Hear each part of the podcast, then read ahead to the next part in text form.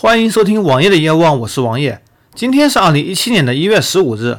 今天我们来说说看英特尔。英特尔在去年的六月三十日正式发布了基于 Kaby Lake 架构的全新第七代处理器 i7 七系列、i5 七系列和 i3 七系列。同时，主板的芯片组也会升级到二百系列，进一步提升了南桥的 PCIe 三点零的通道数量，从上一代的二十条升级到了这一代的二十四条。同时，在不超频的情况下，支持内存从 DDR4 二幺三三提升到了 DDR4 二四零零，而 CPU 的方案。从 i7 六七零零 K 提升到了 i7 七七零零 K，在本月，很多媒体拿到了新的 CPU，并提供了一系列的测评报告。报告显示，一贯的挤牙膏造成的这次提升并不明显。英特尔这几年每一代的提升性能都不超过百分之十，甚至经常都只有百分之五。这主要也是因为竞争对手 AMD CPU 都不给力，AMD 的旗舰 CPU 只能达到 i5 的性能，但是。AMD 在今年也采用了十四纳米的工艺，虽然从基本的数字上追平了 Intel，但是其实还有一定差距的。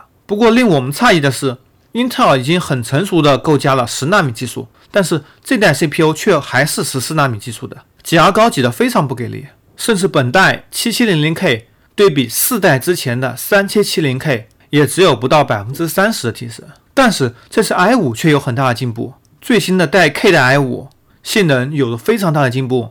也是由于 AMD 最近一代 CPU 性能也有很大幅度的提升，动摇了 i5 的地位。所以网友我建议，对于一般用户，这代买 i5 就可以了，或者买上代的 i7，其实进步并不大。而且全新的货至少质量有保证。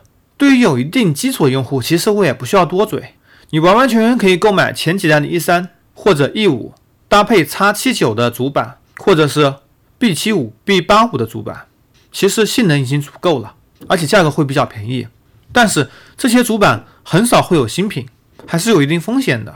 在目前阶段，王爷我个人还是建议，如果要购买，请看一看 AMD 的 Zen，等它发布以后，如果性能给力，Intel 也会降价；如果性能不给力，再回过来选购 i5 或者 i7 更合适一些。我们也希望 Intel 不要持续挤牙膏了，虽然 CPU 性能是过剩的。但是对于一些顶级用户来说，CPU 还是不够用的。而你非要等到基于 ARM 架构的 CPU 能够支持完美的 Windows 十吗？你非要高通的八三五支持 Windows 十来给你压力吗？这真是一件很可笑的事情。而在现在，让我们来选择新品，最大的动力无非是基于 M2 的 SSD。其实这也是唯一的优势了。醒醒吧，英特尔！